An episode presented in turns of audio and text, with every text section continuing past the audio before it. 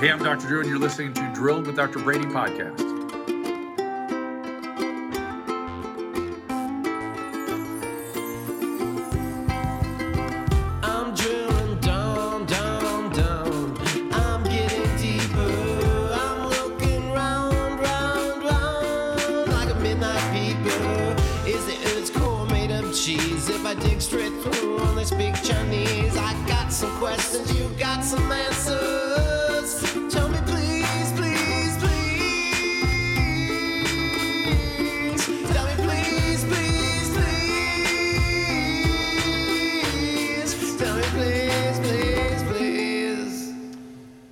Ladies and gentlemen, welcome to the Drilled with Dr. Brady podcast. We got a really special guest today. Real special guest. Yeah, really, really, special. Really real. guys. Uh, he is uh, my neighbor. He is my friend. He is a dentist. And he's fantastic. And he is who I modeled my hair after. So uh, think about that. Um, perfectly coiffed hair.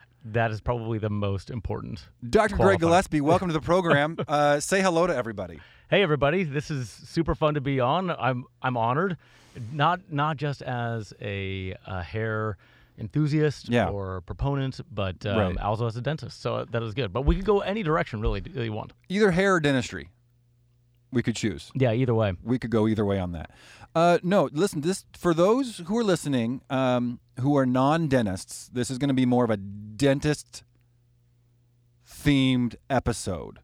We are going to talk today about bonus systems and how we do it because it's kind of a theme that like a lot of dentists are interested in. Uh, they like to implement bonus systems. How do we bonus and incentivize our staff? So we're going to be talking about that. If you want to tune out, tune out. Let's do the secret Hey, word hey, right away. Hey, I don't know if they should need to tune out.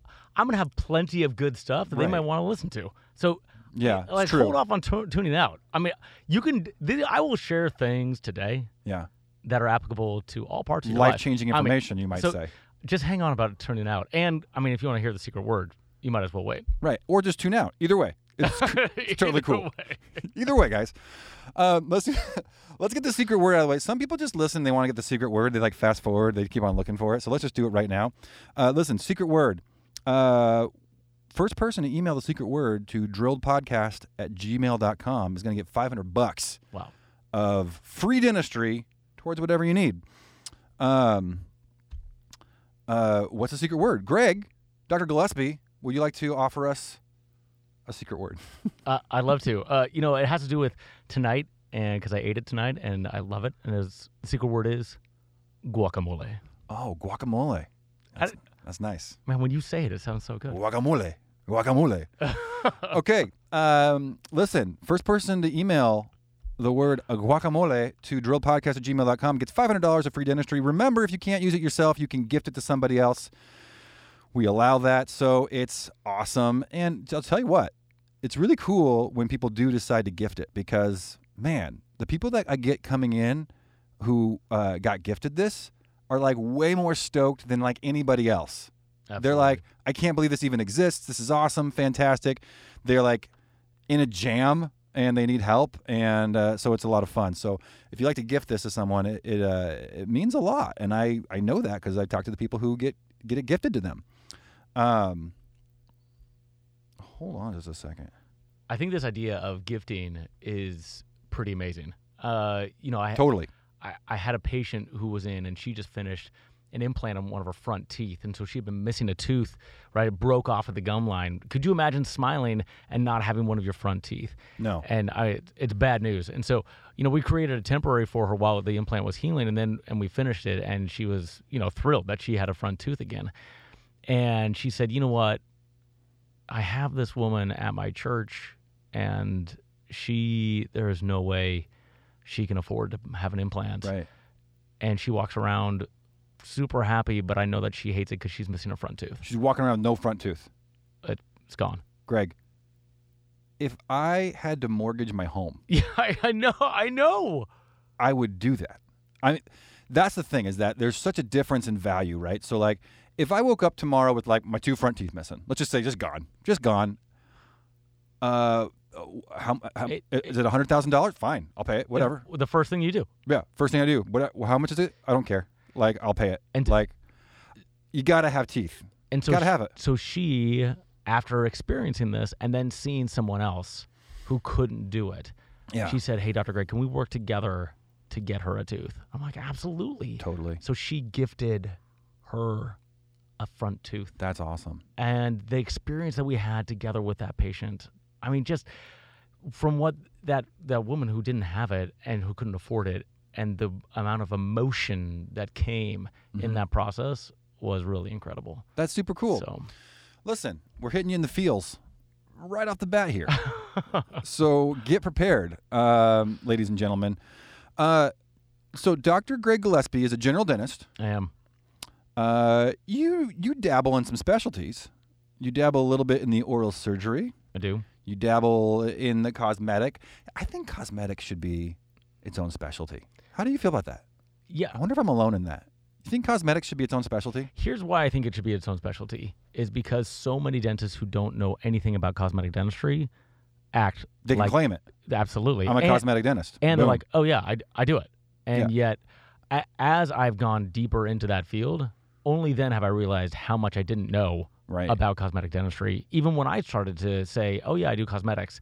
But now that I do so much of it, Yeah. now I'm like, "Oh my Yes, there should be because I also see there should now- be a gatekeeper. there, there should be because now Yeah. now I'm also redoing a lot of cases from other dentists from people who are dissatisfied. Yeah. And I look at some of that work and I'm like, no, no, no, no. If there were a specialty, they would know, no, no, this is not the way you approach this case. Yeah.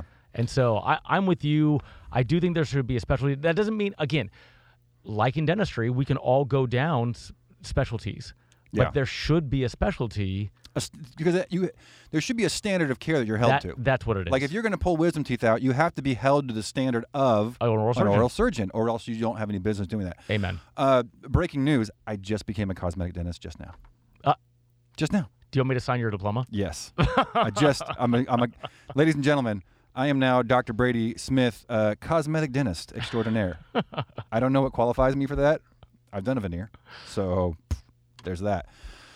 Okay, listen. Um, we're going to be talking about how we incentivize people. We're going to be talking about um, what what strategies we've used, why dentists struggle with this, why some people are turned off by certain methods, why certain methods may not work, may not be the most effective, kind of how to implement strategies to uh, incentivize staff. I think that we might be able to justify that this might be something that's applicable to anybody who's in a management situation I'd agree. right? Anyone who's an employer.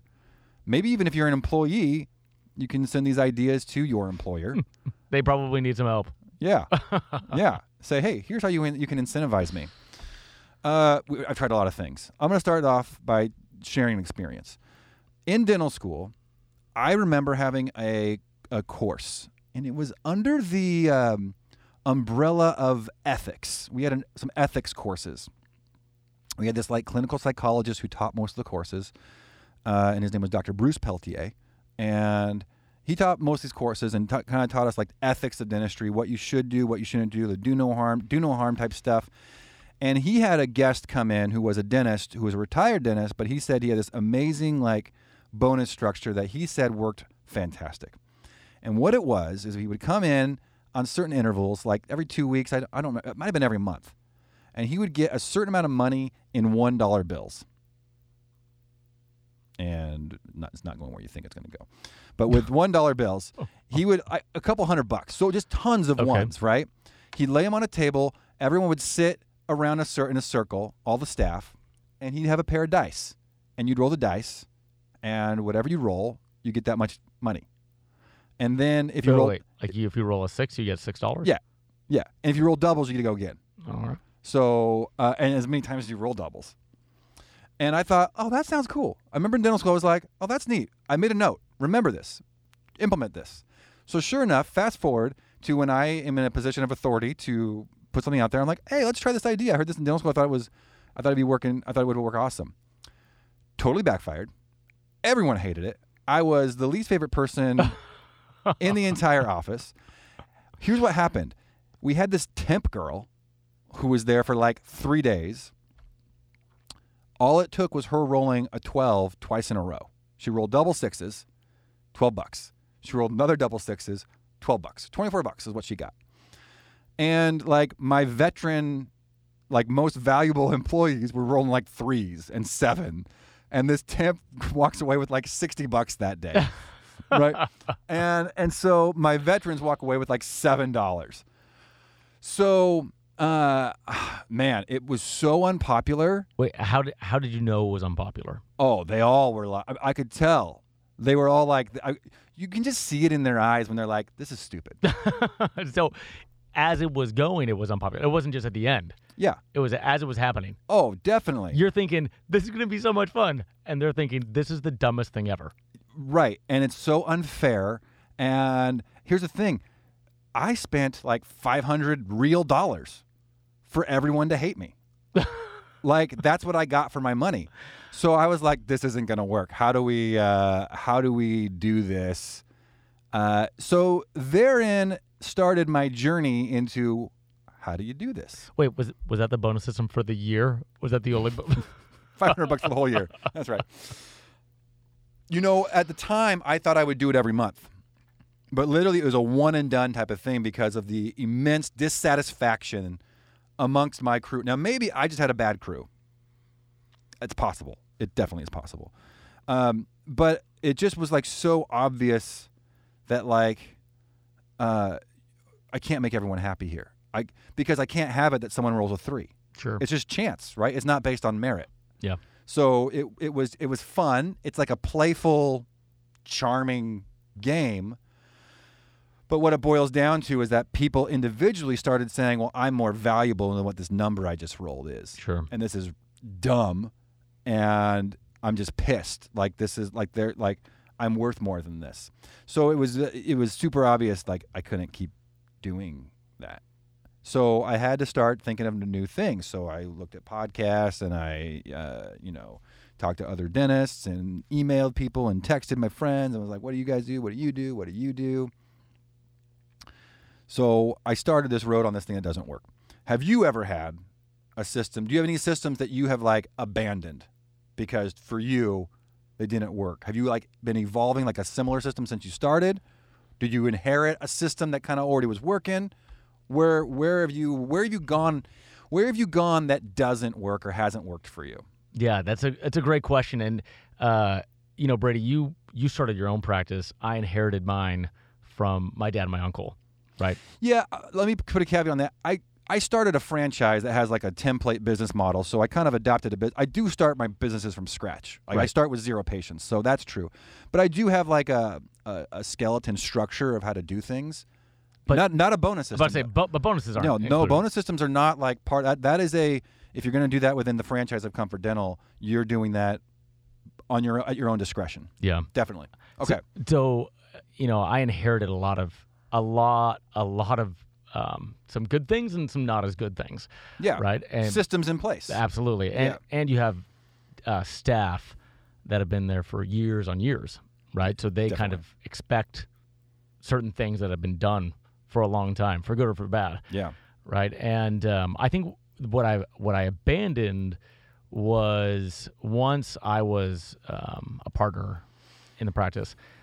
What we decided is that I decided to to abandon the things that were not clear, right? So I can remember, I I, I can remember having an Excel spreadsheet that I was in charge of, where we were running numbers to try to figure out what was that line where we would start bonusing on the monthly and then what percentage of over that line were people getting and i was confused almost every month Okay. of what that Sure. total would be Sure. and so in the end the staff members i mean it was like almost like a it was surprise like oh that's my bonus like no one really knew what it would be every month Mhm. and they would say i mean you know, the doctors would say oh you guys got a bonus and they're like okay great so they knew something was coming but they didn't know exactly what was coming Yeah. and I, I was it was for years this way but i Yeah. was the junior one i was just kind of doing what was being done and uh, so it, it had to do with production which is usually a, a pretty standard line but we can talk about that more in a Yeah. bit but it had to do with the production of the practice per the month and Production or collections? it- so ours was on production Oh wow. So yeah, so there was some number, right? Production or collections. Ours happened to be on production. Okay. Um, and that, uh, right. So now we could talk about whether or not it should be on production or collection. Yeah. For those who right? don't know, production and collection are two different things. If I do a crown for a thousand dollars, I produced a thousand dollars. But if they have insurance, I don't collect a thousand dollars um, until the insurance pays me or the patient pays me that money. Then I collect the thousand dollars that I produce. So often dental practices um, don't collect what they produce. They overproduce because the insurance screws you or whatever. They say they're going to pay a thousand, they pay nine hundred. So you get that you would get be, gr- that would actually be really nice. Right, right. but but you get what I'm saying. So for those who are unfamiliar, those are two terms in dentistry that we uh, we dentists focus on a lot. Collections are what you actually bring in. Production, Money in the money in the bank. yep. Production is going to be maybe potential collections, Yeah, that's a good way right? If I it. produce it, I should have the potential to collect it. But let's say you know I put someone on a payment plan, and they don't pay it. Uh, you know, then I I'm out. I produced it, but I didn't collect it. So it, these are two different terms to deal with. Yeah, so that's actually Sorry. probably something we should we should discuss maybe maybe further is the idea of production or collection. But what I abandoned was the confusion.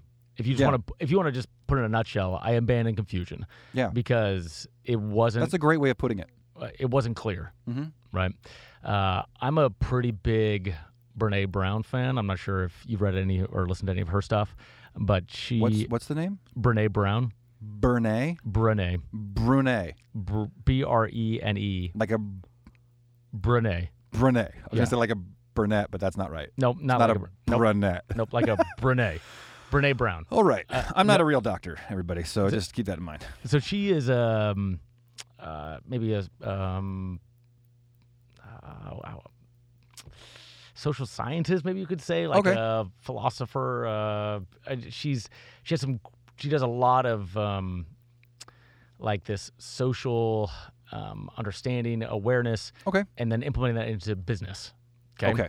So like her first book is called Daring Greatly, and it's about um, uh, it's really about uh, vulnerability. Uh, it's I've it's heard- I've yeah, heard of that, it's a, it's a pretty big, it's pretty I've heard of popular right now. Yeah. But I'm a, I'm a huge huge fan, and one of one of the things that she says, and in one of her more recent books called Dare to Lead, is that clarity is kind.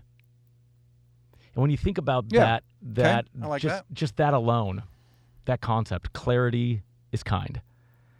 That when you implement that, it is kind to you, it's kind to others, it's kind to the practice, it is kind Okay. because when you adopt clarity, then it allows um, transparency, it allows understanding, it allows um, mo- motivation because you know exactly what you are going for. Yeah. So this idea of clarity is kind is a big motivator for me in whatever I'm going to do with the team, especially when it comes to bonuses, Mm-hmm. is being clear how you can bonus. Because and and for those who don't know, bonuses in many uh, industries is almost what people consider as part of their salary. Definitely. We're going to get into this too because there's uh, most dentists are deathly afraid. I shouldn't say most. Many dentists are very afraid of something becoming or being considered standard, Oh yeah, expected. Leg- you can be legally held to it sure. if someone were to be fired or laid I mean, off. It's a huge. It's a huge topic. So this is this is something that dentists struggle with. So dentists would love some kind of miracle system that's like clear, but not standard, Yeah. Absolutely. right? That would be like Yep. the perfect ideal. Yeah. When you flip when you flip it on the other side, hmm when you interview, and I'm sure you've seen this too, people come in and they expect that bonus systems are going to be a part of what they are earning. Yeah. I mean, they expect, okay, here's my base salary, and then I expect a bonus in some form throughout the year. I mean, even if they don't know what it is, they're still expecting it. I, Yeah. I rarely have an employee who has been hired who doesn't expect some type of bonus. In fact, we just hired a, um, some new employees uh, since the shutdown, and one of them at their 90 days said, okay, so now do I qualify for bonuses? Uh, that was like one of the very first questions Yeah. that she asked. And so it, it's a very expected thing by employees. And I would say in many industries, not just dentistry. Hundred percent. Hundred percent. So I would say um, I would say most dentists have a bonus system. Yeah, I, I'd agree. I would say very few. I don't know any that don't.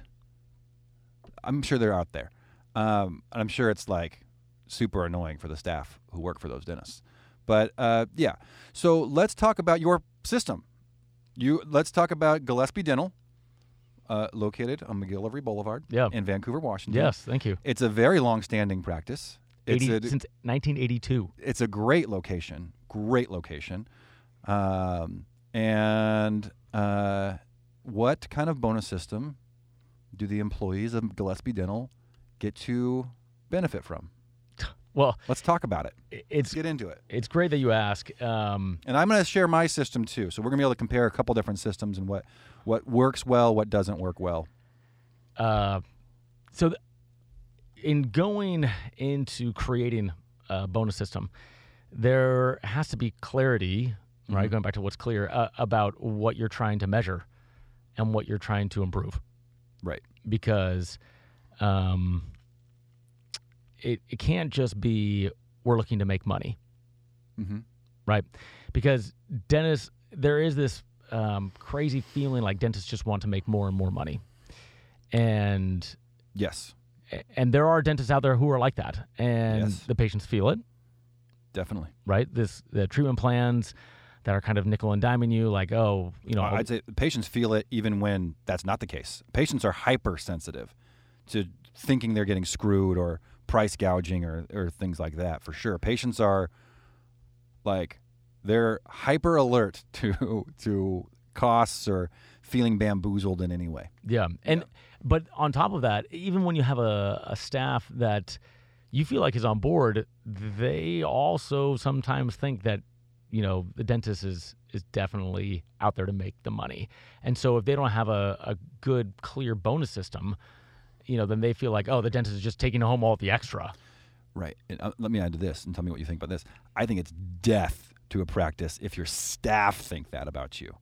Because if your staff think that about you, like you're only in Yeah. it for the money, if the the staff's referrals, good or bad, like dentists need to understand you need your staff on your side. Like you got to have staff sticking up for you, bragging about you to patients. Because when you leave the room and you explain a procedure, like your staff is like, hey, he does so many of these. He's like the best. I had one of I had an implant done by him myself. He did he did my crown. Look how awesome this looks, or whatever. I thought it was going to be painful. It wasn't. Oh my gosh, you sell For sure. so much treatment. I mean, like so having staff on your side, having staff against you, is like they're not bragging about you. Um, you know, they're not trying to help you. They're not helping you sell treatment, and and they're telling their friends and family too. Like, Yeah. oh man, this guy's just a greedy sob. Right. So j- exactly to my point here is that you have to understand what are you trying to achieve. Yeah. uh, I mean, this is, is making a little bit longer, but in the, for the last number of years, I'm also a big Simon Sinek fan. I know Um, that one. Yeah, he's he's a pretty big deal. Yeah. I, I actually flew down to L.A. to see him live um, just a couple months ago, back in February, right before COVID hit, and it was incredible. really? Yeah, it was it was incredible. He is so inspiring That's awesome. and uh, so I'm a pretty big disciple. You know, read read all of his books and decided to really almost bet my entire practice on on this idea of starting with why and having a, a really clear purpose of what you're doing. Now, along along those same lines, I was with Brene Brown, right? This idea of vulnerability, being Yeah. totally open about what you're doing, and Gregory McKeown when he writes about essentialism, like what is what is really essential because oftentimes i'm sure it's in your practice in our lives there are so many things that seem important that the essential things basically never become essential because so many other things mm-hmm. garner our attention Yeah. right so they take away with the things that are actually essential and so you end up doing a lot of maybe a lot of good things but you never end up actually achieving what you're going after because it's not essential Right. and so the idea behind a practice and a bonus system where I'm going is that if you know what is the most important, then you can always move in that direction. And so your bonus system and everything you should be doing has to be clear to yourself, first and foremost, Yeah. and then to your team and also to the patients. They need to feel it, and it's something that can definitely be felt. And so when you have clarity of what the- patients don't get bonus though. We don't get patients bonus. They don't. They don't participate. They don't reap the benefits. they they bonus in the smiles. Unless does Gillespie Dental give the patients a a, a dollar? All your patients get a dollar if we hit a certain amount. That'd be a great idea. No, but we do allow them to uh, donate to our nonprofit, and so they feel Cool. like they bonus because what our real purpose is is uplifting others, right? So that if they want to participate in this feeling, their bonuses through dopam- dopamine. You know, when the hit that they get by Yeah. by gifting, like we talked about. Yeah. So, um, so in our effort, right, we are we are really about doing a the greater good. Like we're we're about goodness so that others can be uplifted something above ourselves outside of ourselves right we're not going to be the greatest dentist i mean i i'd love to think that i am but uh, i'm not there Si- are, side note: Greg Gillespie is a fantastic dentist. don't even don't even start to believe the modesty uh, here. He is fantastic, and uh, there will be no debate about that. Continue. thank you You're welcome. but this but the idea that maybe we could um, move together to uplift others could be a, a bigger a bigger player right because Okay. what what is you know where performance is measured performance improves right you you got that whole idea so how do how are we going to measure this now that's where it comes into play This is what I want to know. I Right. want, how do you measure it? How do you motivate your staff to work towards that? How do you? What do you have to dangle to get these worker bees doing their worker jobs? So I think that um, what we what we've come up with and what we've been doing for a while is that it's it's kind of split into three categories because everyone kind of has uh, different roles, right? But there's a, a, a whole unity where this idea of where is our break even point where we feel like we can share when there's enough money coming in, Yeah. we can share the profits with everybody else. Yeah. So it's, there's clear that there's a that baseline number, whatever that is for the month, right? Whichever, however we base that, um, with the number of hours everyone's working versus Well, mo- most dentists should know their break-even point. Most dentists should know, hey, I have fixed costs. My payroll's this much. My rent is this much. You know, I spend forty thousand dollars a month. I spend sixty thousand, eighty, and that's going to vary from practice to practice. But you're going to have that number. That's what you're saying. So Yeah. gotta identify that number first, right. and you're saying when I get beyond that, Now everyone is eligible now for the bonus. now there's something we might be able to throw some throw some scraps around. right. So we and Yeah. it it could be on a monthly. We we're doing it on a monthly basis. Same. And um, so once you once you're in the eligible category, right, Mm-hmm. then there are a couple of things that um, either everybody can get, right, or as smaller teams like as assistants or individual assistants or the front office staff or the hygiene, Mm-hmm. can, they can also get. Yeah. And I think that uh, it breaks down even further to being able to measure what those things are. For the hygienist is probably the easiest, right? Because they have some very easy measurables if it just comes to the production of what they are doing. It's harder for them to collect because they, they don't have an, any influence on whatever they collect. So for them, the production bonus, uh, according to what you know what their goals are, an hourly production, whether if they are hitting an hourly production, and then for the month if they are over that, then they get a percentage of what they're over. So that's one form of bonus for the hygienists themselves because they are producers in the office. So for those of you who don't know, there are producers and non-producers in the office. The producers are the doctors and the hygienists. They uh, directly affect the income that comes into the practice. And so for those who are producers, there's a different set of bonus structures for those people because they specifically can alter what comes into the practice themselves. Exactly right. And I think this comes to if if you're just gonna bonus your here's the problem. Here's a here's a system that I would never adopt. Some kind of system that bonuses everybody on just a hey, if we collect hundred and fifty thousand dollars in a month, we're gonna throw everyone A hundred bucks. hundred bucks. Because you got dental assistants, sterile techs, people that, you know, don't handle phone calls, can't really drive collections, don't really contribute and aren't th- able to. but also aren't even contributing. Even if you have a bad attitude, or people that you know, you're like, do they really deserve a bonus? Now you're just giving everybody blanket bonus. Right. But there are definitely people who contribute um, more. Yeah, absolutely. There's differences and, and, and that should be prioritized in a certain way. I think they should be prioritized and a bonus system should reflect Exactly. that kind of con- you know that kind of contribution. So, um, So you have some numbers in mind. So the hygienists get bonus a certain way according based to on production. their production. You've developed a system where they have a certain amount. They got to. This is our break-even point. Essentially, anything over that, they're going to get a percentage of that. So the yeah, so the hygienists have a an hourly goal. Mm-hmm. So they take their number of hours that they work per month, Mm-hmm. and if their numbers, their production numbers, are over that hourly goal, then they get a certain percentage of everything that's over that hourly goal. Now, there's a big difference. I don't hire hygienists. Uh, That makes it more difficult to uh, bonus it actually makes it easier. So Uh, what? what? yeah, because you don't have to bonus hygienists. I got the most amazing hygiene bonus system. You don't even know. It's amazing, but I don't have any hygienists to share it with. So But that way, but so that way, every individual hygienist can bonus according to their uh, specific production for themselves. oh, so if you have higher producing hygienists, they'll bo- bonus at a higher rate. That's exactly right. Yeah, yeah. Does that ever create disharmony? So uh, between the hygiene team, Jealousy, like does you know, or do, does the hygiene team accept that it's merit based? yes, they do. Yep. Yeah, they should. Yeah, that that one actually is very little debate Very little debate. because everyone knows, everyone has the same. Well, she produced X amount.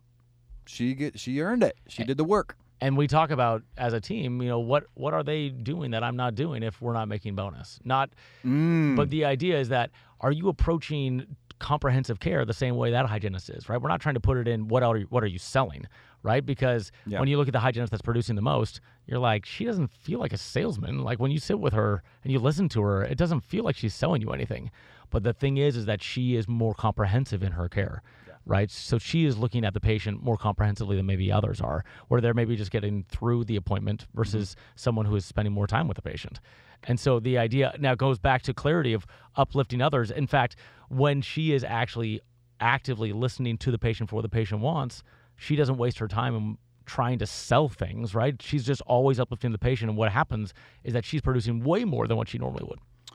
and you have probably lesser producing individuals who are looking at the higher producing individuals and maybe hopefully being incentivized to learn what they're doing to increase their own bottom line, Yeah. which increases the practice's harmony and productivity as well. Right. What about people in your practice who wouldn't be considered producers like a dental assistant?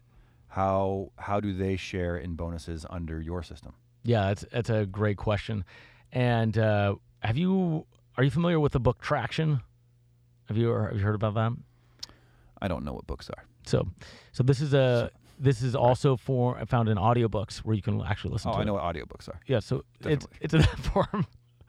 So th- this book Traction is kind of like a I don't, I don't read so good. uh, a book about kind of a small business um, organization, Okay. and it's it's pretty you know it's it's not like a an uncommon theme, but this idea of if you have a, a yearly or a five year or a ten year goal. You can break it down into a five-year plan or a three-year plan or one-year plan. Just a reverse 90 engineer that. right, that right. To, ni- to 90 days. And instead of trying to do everything in 90 days, okay, if if we want to uplift others, one of the things that we need to do is be better on the phone calls. We need to be a little bit, you know, so in the front, maybe the front office, if sh- if Lori is in charge of phone calls, maybe it's going to be a call conversion of how many new patients schedule from from the phone calls, right? So she can we can talk about what that what that number would be for her, Yeah. and she is looking for in the next 90 days, you know, what where can she make the improvements on? Okay. And so then she can set something that's very measurable because we feel like as you get better on the phones, you improve the patient experience. And then you will be bonused on that thing. phone calls are crucial. Yeah. The phone is whew, it's the first gatekeeper. Eh, the phone, you know, we, we talk about it all the time. Such an important role, It's such an important role. dude. And, and so Yeah. I I mean why not why not bonus on something you want to improve for the patient's experience, right? You want patients to feel better when they're on the phones. And so if she can have that kind of conversion factor, that that improvement on the phones, why should she not be bonused about that? Hundred percent agree. So something very measurable for her to do, right? And then someone who is on Mm-hmm. So, do, does Gillespie Dental actually give a bonus for new patient conversions from phone calls? uh, for that- for Lori. Is that a metric that you actually say, hey, if you hit this many, you're gonna get a little, That's a- cheddar cheese? That's exactly right. Eh, that's awesome. That's Right? really cool. So you have a measurable, right? Um, in Okay. it, because it shows a desire to learn. A, a big thing for us, right, is how much do you want to change? How much you want to improve? How much you want to grow? Yeah. And so our bonuses are growth based, Yeah. right? If you want to grow, if you want to improve yourself, then you should be bonus for that. And it tells your staff what you value. Uh, right? So you obviously if they're paying you money to convert phone calls into butts and seats, then that's obviously what they value and they and all of a sudden that that rubs off on them as like, "Oh, this is this is the important this is one of the important metrics is how many new patients are we getting, which is, you know, part of the lifeblood of a, of a dental practice is new patients and recall. Those are the two big areas where you're going to be getting all your work done. So Yep. you got to have those two things hitting on all cylinders, definitely. Uh, here's, interesting. Okay. Here's another. I mean, I I know it gets a little crazy, but we want we've been really struggling over the past number of years to get team members bought in on their responsibilities within within the practice. Yeah. If you have a really good team, everyone's got to do things, and maybe people don't understand. In dentistry, you are doing dentistry most of the day, Mm-hmm. and so for a back office staff.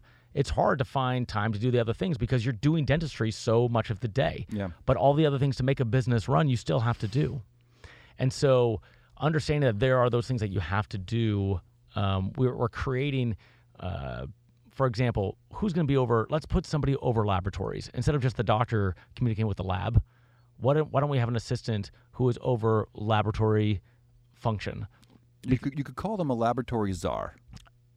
Yeah i guess we should implement that term I mean, I like the word czar. i mean think about i don't It sounds super important. it does. It's got a silent C. There are no words that have silent C's. That's true. This is this is important.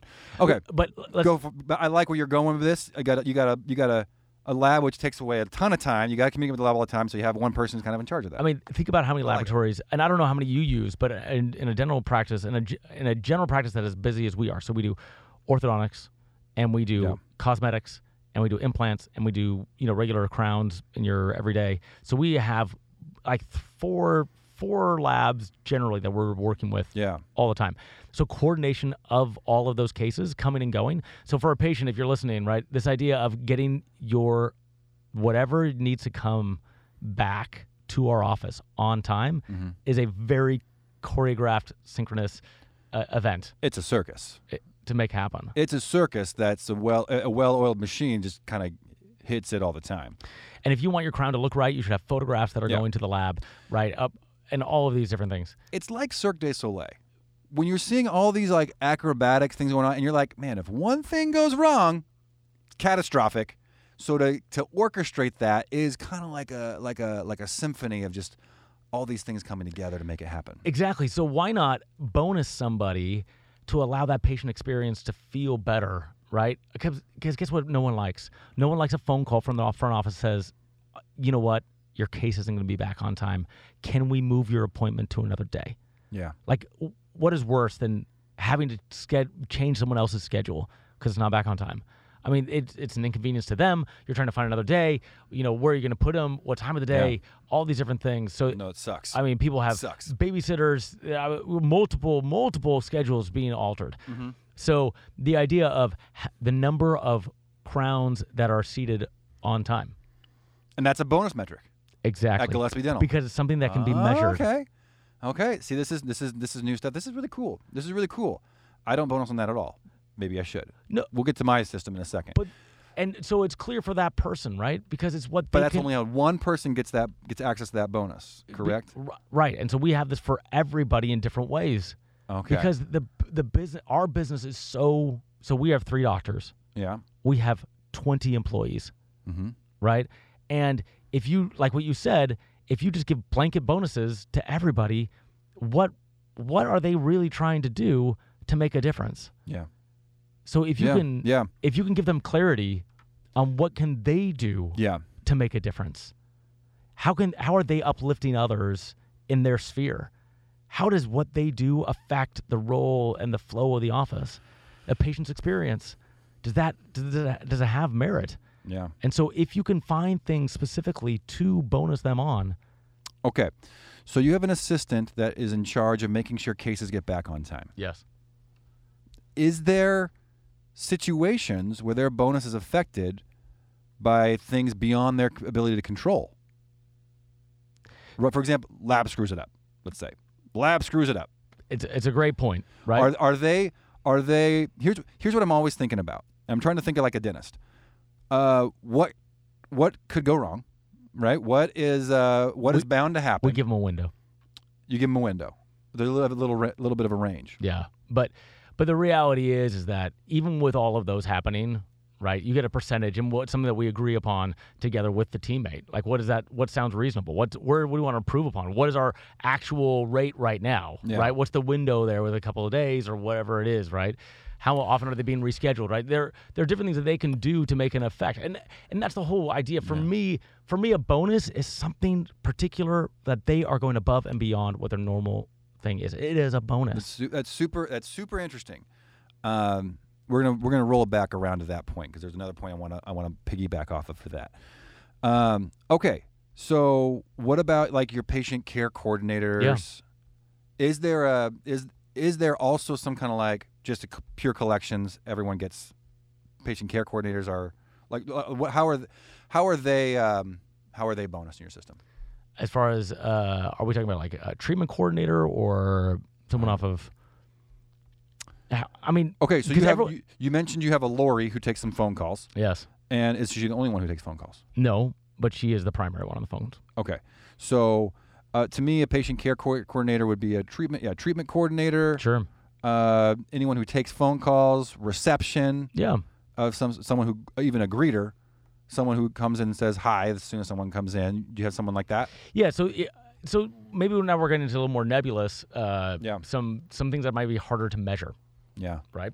So here's where it comes into play in maybe they're working with a, a team lead or someone who is working with them. Let's say someone who's new, who's a greeter, right, or who is is doing some some pretty um, basic things, Yeah. right? Our objective still is that they are uplifting others, teammates, and the front office team, right? Okay.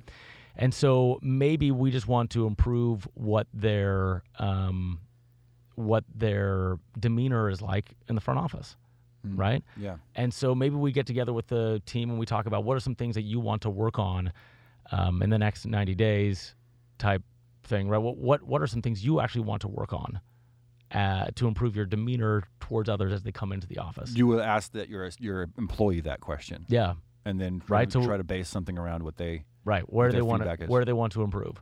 And then maybe they have someone that holds them accountable, meaning like we have a assistant manager who's sitting right next to her, and they kind of work on those things, and then she gives feedback, and then she helps qu- the, that qualifier for the bonus. Yeah. And so that one's a little bit more nebulous, but also something that they're working on doing. And what are the things that specifically they have been trying to do? The, uh, the irony of this is is that you're thinking, oh, that's way too hard to measure. But oftentimes, once you actually put in place what you are trying to measure, it's actually a lot easier because you can see pretty quickly, do they know what they're trying to do? Yeah. Are they actively trying to do it? And the objective isn't to penalize someone to not get the bonus. It's you want them to be growing. Well, you yeah you should have a bonus system where you want them to bonus. Right, absolutely. Like because whatever your bonus everything. whatever your bonus system is, it should be it benefits them, but it benefits you the most. Absolutely. That's what I think. So, okay, so let me let me throw some ideas. But I'd love to hear what you have. I mean, Yeah. the, these are also pretty radical. I mean, I wouldn't say that many dentists are this specific in doing it because it's hard. So that would be my only. I don't want to say criticism. No, you can say criticism. Fine. This is how I would criticize you. um, no, I would say, yeah, it's just listen. If you have 20 employees and each employee is like, hey, here's how I want to measure your growth. That could be 20 different ways you're Yep. you're bonusing potentially, which is 20 different calculations you got to make at the end of the month, and it's 20 different things that you got to do, and 20 different people who are like, it's not fair. So uh, that would be my only criticism is that there's a lot of, but man, does it have the potential for growth? Definitely, because you have every single person who's hitting on the. If you get all those people hitting on the right cylinders, man, that's like my lab cases are like. 100% always on time. My phone calls are boom, 100% always converting, you know, and that's going to always convert to your numbers overall, which is what we really care about. Is there any system, is there any person who bonuses based purely on a collection number in your office then? Uh, Does that exist? th- it's just the qualifier. Okay. We don't bonus until we hit this number. That's correct. Once we hit this number, now you open the Are eligible for the bonus. now you're eligible to start cranking and get a bonus. Okay. So here's what I decided a long time ago for my own personal system. My own personal system um, is that I, it can't just be collections. I can't just say, "Hey, if we collect hundred thousand dollars, we're going to get this much money." yeah. Um, everyone gets a hundred bucks. That doesn't work because there's too many people who don't contribute in that way. Have no. Uh, they have no ability to like sell an implant Yeah. or or uh, tell someone how valuable a crown is is compared to a filling, or hey, this is you got to do it this way, and this is super, super important. So there's just too many of too many variables where it's like, oh, the doctor kind of needs to get in there and do their job. Yeah, we used to do it like that, and Yeah. it, it's just it's hard. You It know, just really just kind of give. It feels like you're almost giving money away because it just feels like, oh, we made this much money here, everyone gets some, and here you go. So we- you know, we used to do it like that. Here's some here's a thought I had, and uh, this is what I wanted to roll back around to is is, uh, you know, I used to have the mentality of like, why am I paying people to do their job? Totally. this is your job. Why am I paying you? I'm already paying you. It's already baked in to like, here's your hourly, here's your benefits. Do your job. And if you do your job better, maybe you get a raise. And so I, I had kind of a bitter attitude for a very long time. And then, um, and then I, I- I developed a system that works really well in my practice that I saw super great uh, pr- uh, results. Well, maybe I can adopt it. Please share. So, um, so I had to separate the in my office. We had to separate the back office and the front office. Okay. So, back office are anyone who's involved in treatment. So, we do have extended function dental assistants and dental assistants, um, and And uh, maybe people don't know what the difference is. uh, one has more responsibilities and gets paid more money. That's Okay. basically it. Um, but you have those people who are basically just doing the treatment that's on the schedule. And you know, in my practice, uh, I talk money probably the most with patients. I do have some uh, uh, employees that will talk money, but that might be something that's kind of unique. I think in some dental practices, uh, I'm very upfront and eager to talk about money with my patients. So really, it's on me to get those not to you know how does an implant end up on my schedule?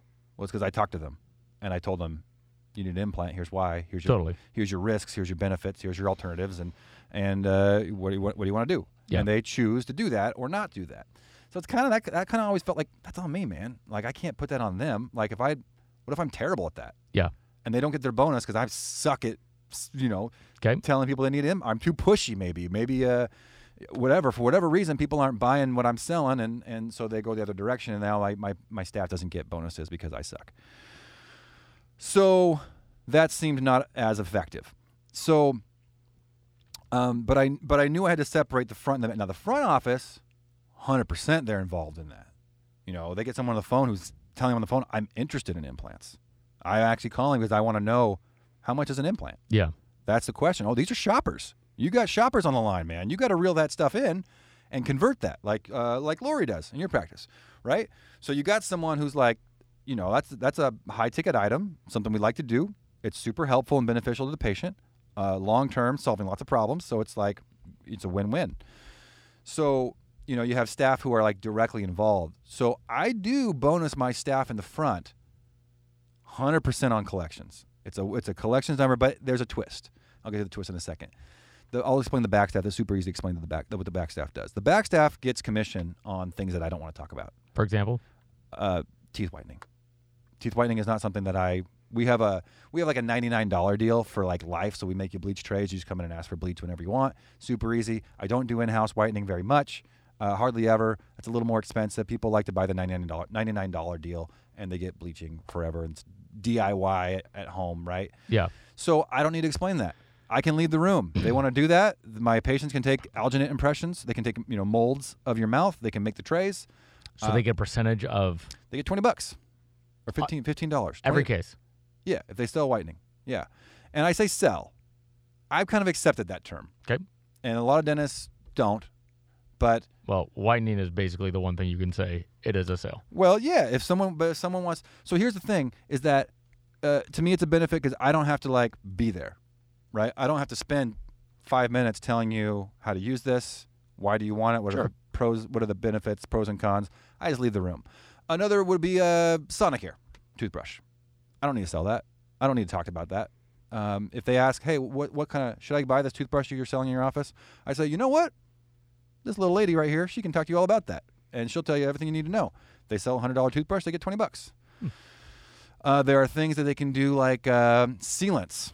You have certain insurance companies that sell that, that pay for sealants. They, my staff can do sealants, start to finish, uh, and they can tell you all the benefits of sealants, and so they get a certain percentage of a sealant. So what you're saying is that for anything that they have a direct correlation over, they have a direct effect over, they get bonus for that. Yeah, I have a few things that get into. Um, uh, I explain it sometimes. Sometimes they do. One example that would be like a socket preservation bone graft after Sure. having a tooth pulled. Yeah. It just takes a lot of time to explain that because I do a, I do a ton of extractions. I see a lot of state Medicaid patients, which is just a population of people who pull a lot of teeth, Yep. need, need a lot of teeth pulled. So it's something I want to offer every single person. It's not covered by state, so it costs money out of pocket. It's not a covered benefit by lots of insurance companies. So I got I wanted that explained, but I'll leave the room. I'll say, hey, we're going to schedule you for this extraction. I'll see you next Tuesday. And then my staff will say, "Hey, you should think about this too. If you really, if you think you might want an implant someday, if you're not sure about that, but you think you might want that, it costs 150 bucks to do this. this what's called a socket preservation bone. You're just filling a hole with bone particulates, basically. And that's something I don't need to be there for. So I've just developed a list of like, here's a list of everything, and here's you get you get a, a fluoride varnish Sure. after a cleaning. I don't need a if, if it's covered. No, if it's covered, great. I give a little benefit for that. If it's not covered, I think it's twenty seven dollars is what we charge for that, and they get I think two dollars from that. And this all this adds up. So I got staff that are raking in uh, sixty bucks a week. But the the biggest thing is that they are determining what their bonus is. Yes, yes, and I benefit from them. You know, this extra production that they're doing. Sure. It's, I think it's similar to your hygiene model Yeah, very similar. on a smaller scale. They're not. They're not like I wouldn't consider them like producers, but this is like allowing them to like produce essentially. Yeah. they're producing a little bit. So and it's the stuff out. It adds up, man. So I got I got staff that are you know adding hundreds of dollars to their paycheck every month. Um, and that's done usually paid out every week. They come in with a little piece of paper. We keep track of all of it because I actually like when they come in asking for a raise, I calculate. Well, here's how much you've been paid on bonuses. I calculate that back into your hourly rate yeah. because they're going to say I only get paid twenty one dollars an hour. I say, well, actually, if you're comparing this to like any other job that doesn't offer this, you're getting paid 23 and a half, 23, 23 and a half. Totally. It's representative of, two, of a two and a half dollar raise. So, um, but just so you're comparing apples to apples. Okay, that's it for the back staff. Yeah. I buy lunch for my staff every day too. It's not a bonus. I don't consider that a bonus. That's just Every a, day. It's a perk. We made a goal. We made a goal last year. Uh, it was a big goal, and and they killed it. So the part the deal was I buy them lunch every day. So I buy them lunch every day. Is there a certain amount or from Ten certain- bucks. Ten bucks. We have a Postmates account, uh, or, or Grubhub, DoorDash, all that stuff. So they- How has that been? That sounds like an incredible idea. you know, I got that idea from Craig Spodak from the Bulletproof Dental Practice Yeah. podcast. He's been on our program before. And uh, he doesn't implement it anymore. Actually, he, he ran into some problems with it, he told Ah. me. Uh, but I totally like grabbed it from him. And uh, uh, I'll tell you, it's been great. They love it. And it probably cost me $2,500 to $3,000 a month. So it's a, it's a pretty penny. But I get a lot of staff loyalty. I get way less turnover. And when I need to hire, almost without exception, I can turn to my staff and say there's a job opportunity available, and they will send me someone who they already know from a previous job Hmm. and bring them over to us. And which is a very high form of praise and for me personally, because it's like I don't have to put an ad out on yeah, Indeed. I mean, I don't have to Craigslist this crap. I gotta, you know, I gotta, I got an internal referral system because they say, oh, they buy us lunch every day, they pay well, and they have bonus systems. So it works. It, that's worked out really, really well, yeah. surprisingly. Uh, any system is surprising that works well um, with this. Now the front staff. Here's the twist. Now I say, uh, let's just make numbers easy. Let's just say hundred thousand dollars is the goal. If you make hundred thousand dollars, I will give you all, and I take I take a number, and I say, let's say I'll give you thousand dollars to split between four employees. Okay. Here's the problem with that. And the problem I ran that used to be my whole thing. That used to be my whole thing. I had to it had to evolve a little bit, and so this is what it evolved to. What happened was a couple things. Number one, it's all arbitrary. It's just kind of like, hey, here's a here's a decent chunk of change, something that I wanted to like motivate them with, like, hey, 250 bucks at the end of the month. It's great. Um, uh, the numbers are a little bit bigger than that. I won't give like specific numbers, uh, but I will say this: what happens is that let's say they hit hundred thousand dollars on the 25th of the month, Okay. and they get a whole load of checks in the mail from insurance companies. You're incentivized to hold on to those checks and deposit them for the next month. And I caught them doing No. this. Caught them doing it. Caught them doing it red handed. You're not being serious. Oh, I'm being serious. Oh yeah. Oh yeah, dude. They were hoarding it. And I tell you what, what I caught them doing was like the here's the thing. What if the mail comes the day before? What if the mail comes on the 31st of the month? And it's like you made your bonus. Like now you want to start working towards next month's bonus. Listen, this is just the way they think. Like when you when you when you incentivize in this way. So it's either you shouldn't incentivize this way, which you've already taken care of that. Like your system like doesn't really incentivize that way specifically. Um, like once you reach a bonus, there's like other ways that you get your bonus uh, money. So what I said is, well, at this level, I have already kind of run away from my overhead, my my my fixed costs. Like I've already said, a hundred thousand. Let's say my hundred thousand is like, let's say my costs are fifty thousand. Like it represents a fifty percent overhead. At that point, if I double their bonus for let's say collecting ten thousand dollars more, so I say now we have a tiered system of Yeah. bonuses. So basically, a hundred thousand There's dollars. a twist. Yeah, this is a twist. Here's a twist. This is a little twist here. All right, guys. Hundred thousand. Hey, everyone listening? Here's the twist. It's coming, guys. Hundred thousand dollars, and it's a three-tiered system. Hundred thousand dollars gets you thousand dollars. One hundred and ten thousand dollars, which is not that much of a stretch, But you double your bonus. So now you get two thousand dollars. So I double it, and I double it again if we go up to one twenty. So now I essentially you go from thousand dollars to four thousand dollars. You can quadruple your bonus by collecting twenty percent more. So that has created so many months of these like just a, a, a chicken with your head cut off scramble of my staff collecting gobs of money from people, offering pre-treatment discounts, which I allow them to do, 10% off for paying up front, and they go nuts. They call people on the phone. They're just going crazy because all of a sudden, so now there's no incentive to hoard money. If they, because it's so easy to get to that next level. where did you get this idea? Uh, this one, I, this one is all me, dude. Yeah, uh, everyone. This is Brady Smith. This is my my crazy brain finding a problem and just trying to solve it and saying, "What are they doing? Here's the problem. They're hoarding money. They're incentivized like once not only are they incentivized to hoard money, they're ins- they're not incentivized. They got the goal already. And I want them to get their goal. Like I want them to. So the way this tier system works is like the third tier is very difficult to get. It's attainable, but it's got to be a really good month. And if it's a good month, I'm going to shell out. And right now, I'll tell you, I'll tell you the numbers that I pay out. The numbers that I pay out for uh, the third tier goal is about six thousand dollars. That's split amongst four four individuals. So it's a it's it's fifteen hundred bucks It's good money. which is really really good money at that level of income. So it it essentially it represents about 10 days of work that they're getting bonused. 10 days of it's about a third of their paycheck Yeah. added in as bonus. So they go crazy and they go it really really has worked well.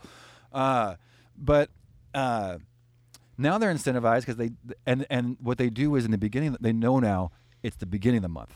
It's the little things in the beginning that make the difference. Because if you're going to land at 100 or 110, 110 is really close to 120. So, um, and then at, at that point, if we reach this third tier of goal, I've already done the math in my head, so I know we're killing it at that point. Yeah. We're killing it. So at that point, I don't care if they hoard checks for the next month. I probably should actually encourage that because it's like now we want my next month to be good because this month's already really good. So, I've, How long you been doing this? uh, this has been I've been doing this for about three or four years. Wow. Yeah, I started it in my practice my other practice, Yeah. uh, which I don't work at anymore. Now I do it just at the Camas location that I have.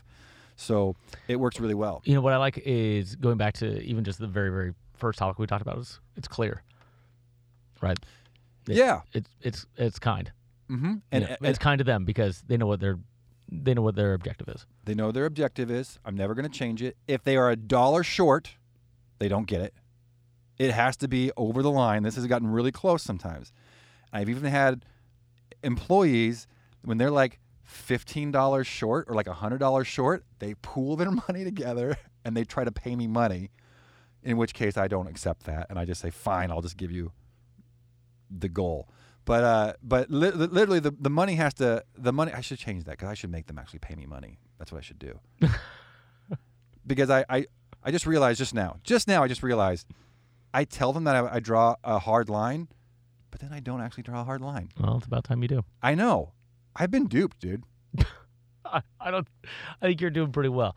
What I, what I like about Yeah. this I, again, um, super clear, right? They work together as a team, which I really like. Yeah. I like that they're all pulling their weight. Well, yeah, and here's the thing: when you when you start measuring overhead, and you start measuring in a practice, what's the difference in what you normally collect, and then what you normally collect plus ten percent, in what it represents in a paycheck? Because that last ten percent, if you can like increase, it doesn't seem like a lot to increase your your produ- production or productivity by ten percent. But if you're actually doing that and you've already run away from your overhead and you're hitting like, because the difference between a fifty percent overhead and a 40% overhead is a huge amount of money. That is a huge amount of money. And it's it's something that I can't even like really explain it unless you like look at the numbers and like we could have a whole podcast about this. But um so it makes it very easy to say if we hit 100 x 110,000 2x and then 120,000 4x. so do any of the back staff get uh, jealous on front staff? We asked that each. We, we, we, we have had individual meetings with, with back staff and the front staff. And we ask them to talk to each other about their systems. Because we tell both of them that we don't want someone to get jealous or resentful. Um, but I have told the back staff, uh, they know that they're on a, they're on, they know that they're on like a collection system. I've told them if there is any complaints, I'm just going to take away the system. So I threaten a lot, and I, and uh, so I, so no, there has that has not come up. Interesting. At least not to me. It hasn't come to my attention yeah. that they're upset because the front staff does bonus more. They have certainly more potential for bonus. Here's the thing, though: if we have a crappy month, they don't bonus anything. So they have months. We have months where we don't bonus. Definitely, most months we bonus at least at the first tier, because I've made it to where I want that to happen. Like I definitely am putting that at a very graspable uh, position, right? So it's the third one that I really kind of put out there is like, if we hit this, you know, we're buying, you know, we're we're, we're buying nice things. We're, we're, we'll buy an extra Costco run for everybody. We're getting really excited about things. So does that mean also that your 30, 60, 90 buckets of accounts receivable have diminished drastically? This might be another topic because I don't really care about my 90, 30, 60, 90 day accounts receivable. I um, probably differ in philosophy on that. Uh, I do have staff that go over that. If there's if if that's there to go get, they go get it. Um, but I would tell them never sacrifice anything in the present for something in the past. Never. So if you have a patient on the phone who's calling now a new patient and you're on hold with Delta Dental about some crown that I did 90 days ago, I want you to hang up with Delta Dental and talk to that person on the phone who's calling. Do not put them on hold. So I have very strong feelings about working in the present versus working in the past. Yeah. I, I mean, I, I definitely can see that. I think that I actually don't know what my 90 day accounts receivable looks like. No idea. I have no idea, and I it wouldn't be a metric that I would look at. Uh, maybe out of just curiosity. Uh, if I found, let's say I found accounts receivable, let's- let's say it was hundred thousand dollars. Uh, I might ask a few questions, but what I'm thinking is like, what kind of resources do I have to allocate to that? To uh, and what does that sacrifice in the present to try to go after that? Why did that get that way in the first place? That's what I try. We try to col- pre-collect on everything. So the idea, my first question would be, why do I even have that? That's for some. I did something wrong to even get that to that point. And so, yeah, that's a maybe a different. I, I'm excited for another podcast. Yeah, we should talk about that. Or I'll just listen in on whatever. Yeah, that's, that's exciting. and it's happened before and i've definitely had experience in, in trying to go after large accounts receivable and definitely hit brick walls Yeah. you know where you're like no they're not going to you got patience. you got, you got to tell patients they got to pay me or insurance companies to pay me either way it sucks Yeah. either way it's a crappy s- situation and i'd rather not deal with it i'd rather just have you know people I, I love this idea about uh, you know being the present. Like that is the that's the most control that you have. Like if a, if a staff said, "Hey, let me," maybe we could work some kind of deal where they would come in afterwards, and I give them a percentage of anything they get. But you're coming in on your own. I'm not paying overtime for that, and I just don't want anything to sacrifice what we're doing presently. Right? We have to pay attention. We have patients here right now. I don't want them waiting across the counter from you, and you're not paying attention to them because you're on the phone with Delta Dental. I'm not gonna like, and you've been on hold for 20 minutes, so you don't want to hang up because you'll you'll lose your place in the queue, and that's like unacceptable to me. That patient needs your attention right now. Hang up, show them your attention, and on your own time, you can do that. Maybe I'll incentivize you some way to do that in the Man. future. Interesting. Can I can I ask one more question? Definitely. Uh, the idea about a Christmas bonus. Ooh, yeah, yeah, Uh, I'm sure this uh, many thoughts along these lines. yeah. Uh, or end of year, right? End of year Christmas, uh, kind of go hand in hand. I- I, do a Christmas bonus. you do. Yeah, I used to. it's a couple hundred bucks. I don't. You don't now. Mm-mm. Why? because I don't think that anyone should get bonus just because of the time of the year. Now, I give them gifts. I I agree with that. I give them gifts, yeah, but I don't give them money. a just because what it turned into were the team members that were not that I was frustrated with, right? That were Yeah. not not working the way that I wanted them to. All of a sudden, they were getting a pretty large bonus Yeah. at the end of the, and at the end of the year for no reason, except that it was Christmas. Yeah, I do give bonuses at Christmas time. I increase them by seniority in the office. People who have been there, so my practice is like four years old. People who have been there the whole four years get a bigger bonus than people who have been there for six months. Um, I don't have any problem with that. I've Yeah. never, and, and I don't, I don't think they've ever shared.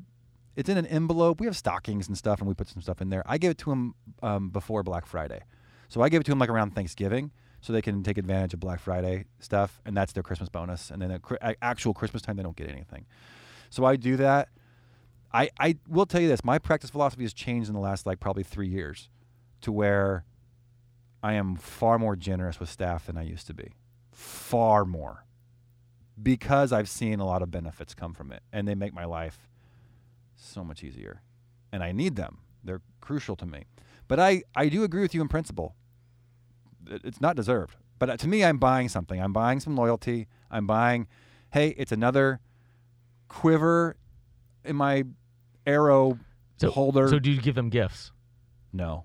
Yeah. So we bought every. But my wife rags on me all the She's like, you gotta give them gifts. I'm Yeah, like, so- I do. It's money. yeah, and so I give them like hunter boots, right? The entire team. Everybody got a pair of hunter boots, Okay. or a coach purse, Yeah. or you know things along those lines, or But then you still got someone who doesn't want a coach purse. They would rather have the money. That's what I always hate about it. And I, my wife says you should have a Christmas party, and I say never, never, because someone doesn't want it. Someone doesn't want to come. Someone thinks it's stupid, and I'm going to spend my money and invest my time. They don't want to hang out with their boss. I don't believe that for a second. And if I said, "Hey, this dinner is going to cost me two thousand dollars," would you rather me split that evenly amongst the staff and pay you? 99% of the people are going to say, just give us the money. That's just the that's just the hard reality of what I've experienced. Yeah, I think it definitely varies. You know, we do. Uh, you know, we we so we've changed. It used to be. I mean, it was very classic holiday party. My dad and my uncle with the whole gift exchange and how much are you spending on the gift and Yeah. doing the whole. You know, getting the numbers and trying to. You know, it was the same dinner every year or whatever. What it was, it was hosted by my dad or my uncle and. Yeah. And so then they kind of expected that to continue on, and we did it for a couple of years, and we're like, "What what are we doing? This is," And then they, the gifts started to get, you know, the gifts that we were giving to the team as well started to get bigger. And then they were kind of expecting more. And so then you're like, okay, now do we invite the husbands? Do the husbands get a gift? Um, all those different things. And so it What started. if you don't have a husband? right. So they they bring Right. somebody else, um, or do they come solo? I mean, all these different things. So yeah, for sure, a lot of different options. So we decided to go back to what what is our purpose? Right. Is Right. It, it sounds like it wasn't clear. It wasn't very clear. Right. And so you change things to be- because it make was it more clear. it was gone off of precedence Yeah. history, not on what we were actually trying to do. So our objective is to, you know, the the the greater good, uplifting others. Mm-hmm. So we, in the last number of years, have changed our Christmas party into a, a service. So we now go and we um, combine our dinner. Like maybe one year we did uh, Chick Fil A for everybody, Mm-hmm. and then we went and we bought gifts for Battle Women's Shelter, and then we went and we delivered the gifts together. And so the party was actually the service. It's a little more in keeping with the spirit of Christmas too. And anyways. yeah, and then we did, you know, last year we did we wrapped the presents for the Salvation Army. So we went we had a catered dinner just in our office. I love it. Yeah. And that's where they got their gifts. And then we went together and we wrapped gifts for all the kids. So And cool. That's super cool. yeah, so that Yeah. that kind of party it makes a difference. Yeah. And there is more unity there and it's according to what we're trying to do anyway, and that's what we want. And so You, you've inspired me to put more thought into uh, activities with my staff. I appreciate that. There you go.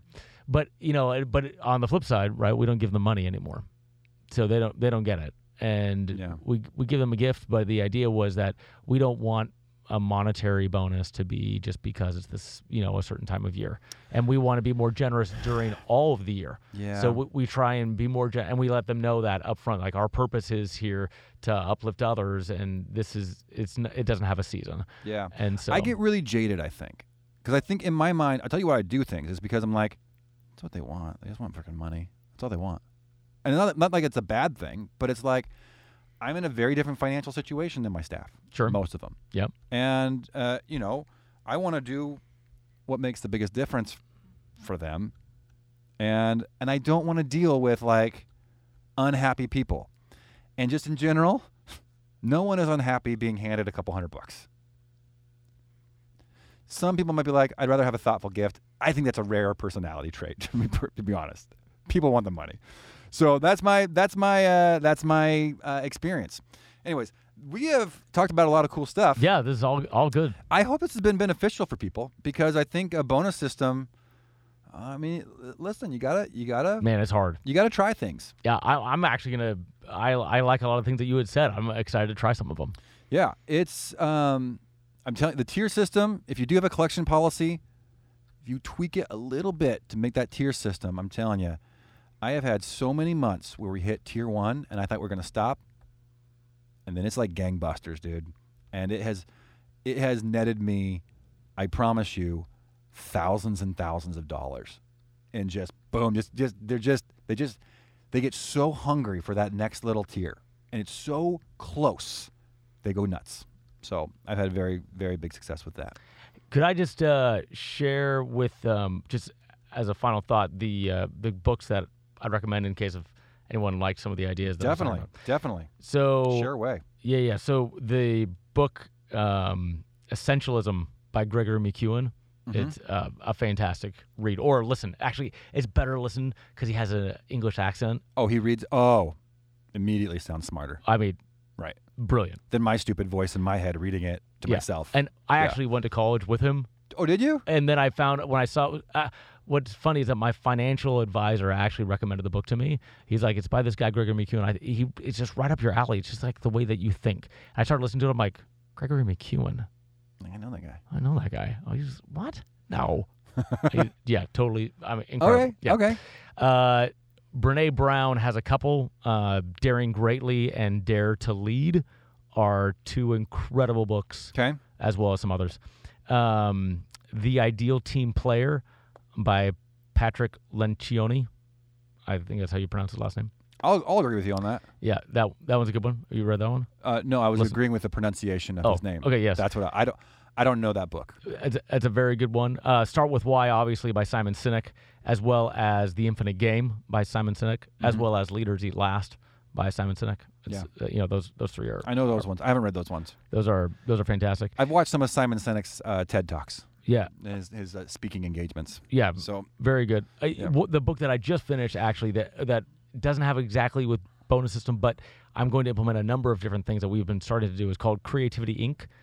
It's the book about Pixar, about uh, Okay. how to keep your um atmosphere creative.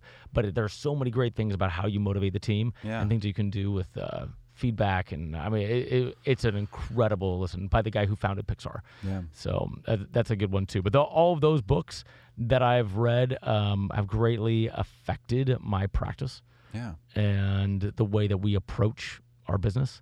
And I think that you know, besides just listening to leadership things, and what what you decide to how you're going to lead and what you stand for, yeah, getting clear on that.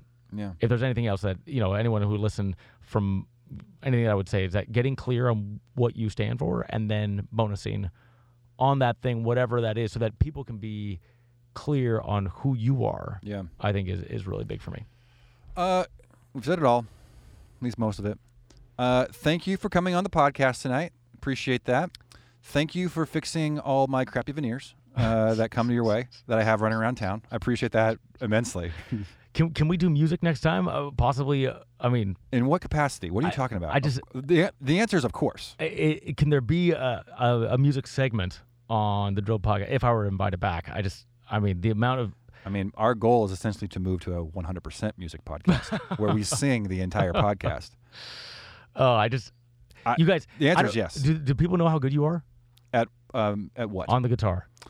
Uh, I haven't told them, but you can tell them. Tell them. You guys, Tell them. It's it is Embe- hard embellish. to it's hard to overstate someone who says that they really don't play the guitar and then can play almost anything. I mean, as well as those who played it originally. I mean, that's what that who that is who Brady Smith is. It's it's he is an incredibly talented guitar player. well, thank you. So and That's it's super nice fun, super fun to jam. We uh uh we de- we used to jam a long time ago. Yeah, it was that good. was fun. That was, it was like a folksy type of uh type of vibe that we I'm did. I'm a more Mumford and Sons type of guy, and that's that's my kind of. I like Mumford and Sons. so yeah, uh, I, am, I I am in a band. I'm in a I'm in a cover band. Your brother used to sing for us. that's true. Who lives in Guam? It's harder to sing from Guam. Ugh, it's hard to do a lot of things from Guam. I imagine, like just be plugged into the world. Yeah. Yeah. Anyways, uh, yeah, we don't play anymore because of COVID, and live music obviously transmits COVID really fast. Apparently, Yeah, so uh, yeah. we can't have live music going on anywhere. Um, I I hope you live in a state if you're listening to this where you have live music because I love live music, and that's why Sucks right now. that's why we started a band. At some point, we will we will uh, perform again. We'll have you out to sing a guest I'd love. I'd love to if be you'd a like guest that. singer. Play some violin, Yeah, I could do that. some mandolin. Mando. Yeah. Yeah. All right, everybody. Uh, Greg Gillespie, people can find you somewhere. Yes, uh, Smile with Gillespie is my Instagram 'Kay. handle. That's probably the best place to find me. And uh, GillespieDentistry.com. Hit him up, guys. Thank you so much for coming on the program tonight. Listen, everybody. Uh, uh, thank you for listening, everybody. We'd love for you to tell your friends about our podcast and subscribe and leave a review. Follow us on all the social media stuff and join us next week when we have maybe a guest, maybe just me. I don't know, but better tune in to find out. Thanks, everybody. Talk to you later.